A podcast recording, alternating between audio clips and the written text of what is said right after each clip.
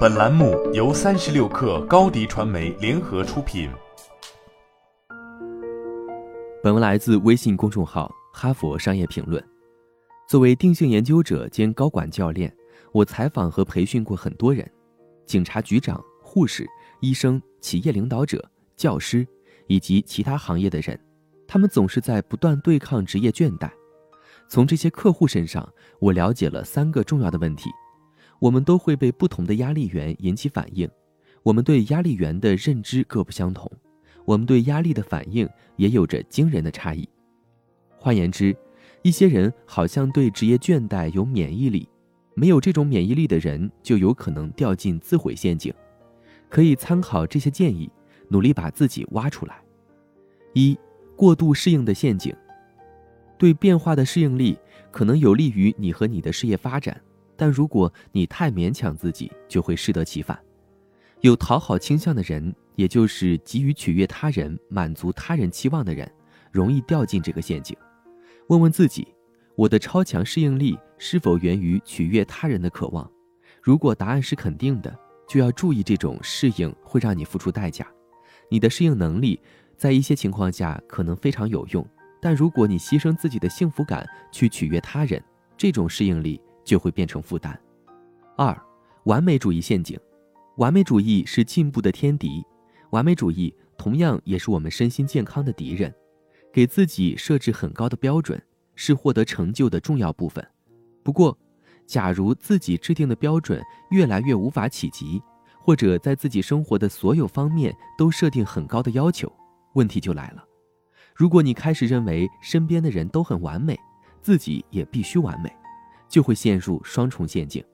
如果你发现自己陷入了完美主义陷阱，就问问自己，如何在不给自己增加必须做到完美的沉重负担的状态下，把事情做完。试着善待自己，原谅自己。意识到自己正在追求健康满足的时候，我们很容易开始苛责自己，这是一种正常的反应。不要自责，自责只会让你感觉更糟糕。三，冒充者综合征陷阱，获得新的职位、获得晋升或者接手一个新项目，可能会激发这种冒充者综合征。将自己与他人做比较，或者觉得自己不称职的时候，我们就会给自己增加额外的压力。如果冒充者综合征陷阱与完美主义陷阱叠加，你过劳的风险也会大幅度提升。摆脱这个陷阱的第一步是意识到自己的不称职感，重新构建自我叙述。为了增强自己对抗倦怠的能力，要将自我批评的习惯彻底扭转，转为自我同情。四、过度投入陷阱，哪怕是十分热爱自己工作的人，也有职业倦怠的风险。我们一门心思的投入让自己感到充实而满足的工作中去，慢慢开始牺牲原本该用来给自己充电的时间。比如与家人共度和锻炼身体的时间，以及睡眠时间，要摆脱这个陷阱，先想一想，是不是把自己逼得太紧了？试着在工作时设置清晰的边界，享受在工作以外有所追求带来的益处。五，我无能为力的陷阱。研究心理学家发现，人对压力源的应对方式可以分为两种。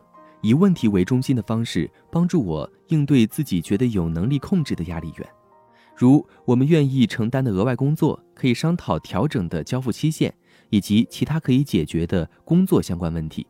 如果我们对某一压力源感到无法控制，就会进入以情绪为中心的状态，常见于工作负担及交付期限等压力过重，即使努力也无法调整，或者完全无能为力的时候。那些花大量时间关注情绪的人，工作倦怠的风险更高。即使工作令我们感到充实，与我们自己的目标感一致，落入以上陷阱仍然会带来压力，继而导致工作倦怠。多项研究表明，正念练习有助于应对压力。大部分人都让繁忙的生活阻碍了我们以自己能够且应当的方式做正念。要密切关注自己的想法、感受和行为是否在放大压力。让你对工作和生活整体的控制感打折扣。当然，组织必须继续考察和纠正引起员工倦怠的主要原因。领导者必须留意倾听和了解团队的苦恼，并设法加以应对。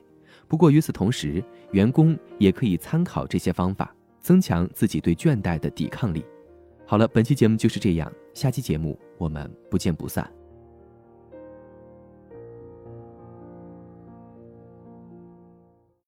高迪传媒为广大企业提供新媒体短视频代运营服务，商务合作请关注微信公众号“高迪传媒”。